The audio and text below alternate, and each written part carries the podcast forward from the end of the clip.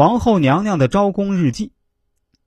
一场闹得人心惶惶的瘟疫风波，帮助华妃侥幸拔得头筹，而甄嬛党这边也并非没有收获。禁足多日的梅姐姐终于要重见天日！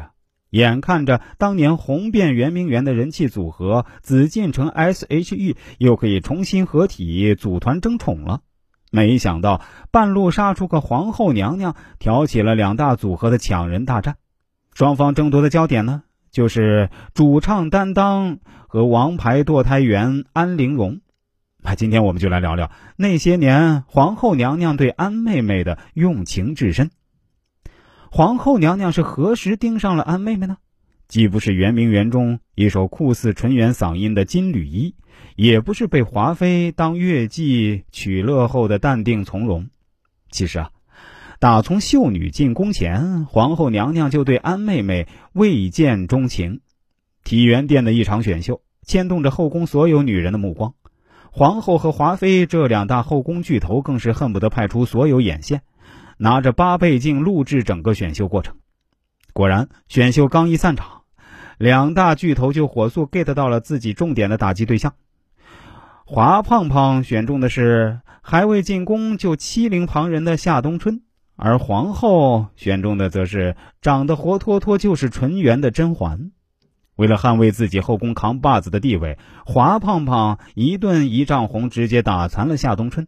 简单粗暴的解决了自己的心头大患，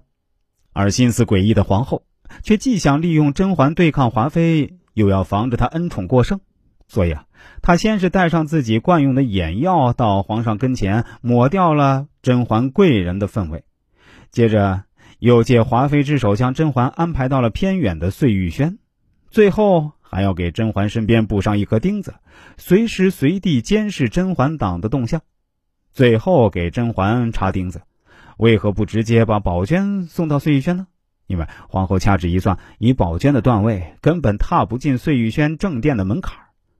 甄嬛进宫要带两个心腹宫女，碎玉轩里还有个精明能干的崔槿汐。即便佩儿这种共患难的，也是句句 get 不到甄嬛的心啊！更何况从甄嬛选秀的临发现场看，绝对是个眼明心亮的主啊！辛辛苦苦培养了宝娟这么个高级间谍，一旦被甄嬛揪出来，那就得不偿失了。正当皇后一筹莫展之时，宫外传来了甄家的最新动向：秀女安陵容被接入了甄府。这样一个连服侍丫头都没带的秀女，从选秀到入宫，处处都要依赖着甄嬛，不正是甄嬛党最容易打入的一环吗？于是，皇后一拍大腿，立马把宝娟送到了安陵容身边。而宝娟也不负后宫第一间谍的称号，一边和皇后里应外合，靠着装神弄鬼撸下了华妃的协理六宫之权，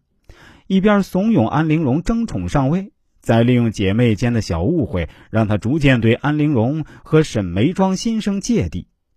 皇后对安妹妹的初衷，也许只是看中她的弱。想通过机灵的宝娟将延禧宫变成自己的情报中转站，但是他慢慢的发现，外表柔弱的安妹妹竟然也是个在外忍得住心性，在内下得了狠手的人。这样的人，不正是安琪拉打胎队最需要的人吗？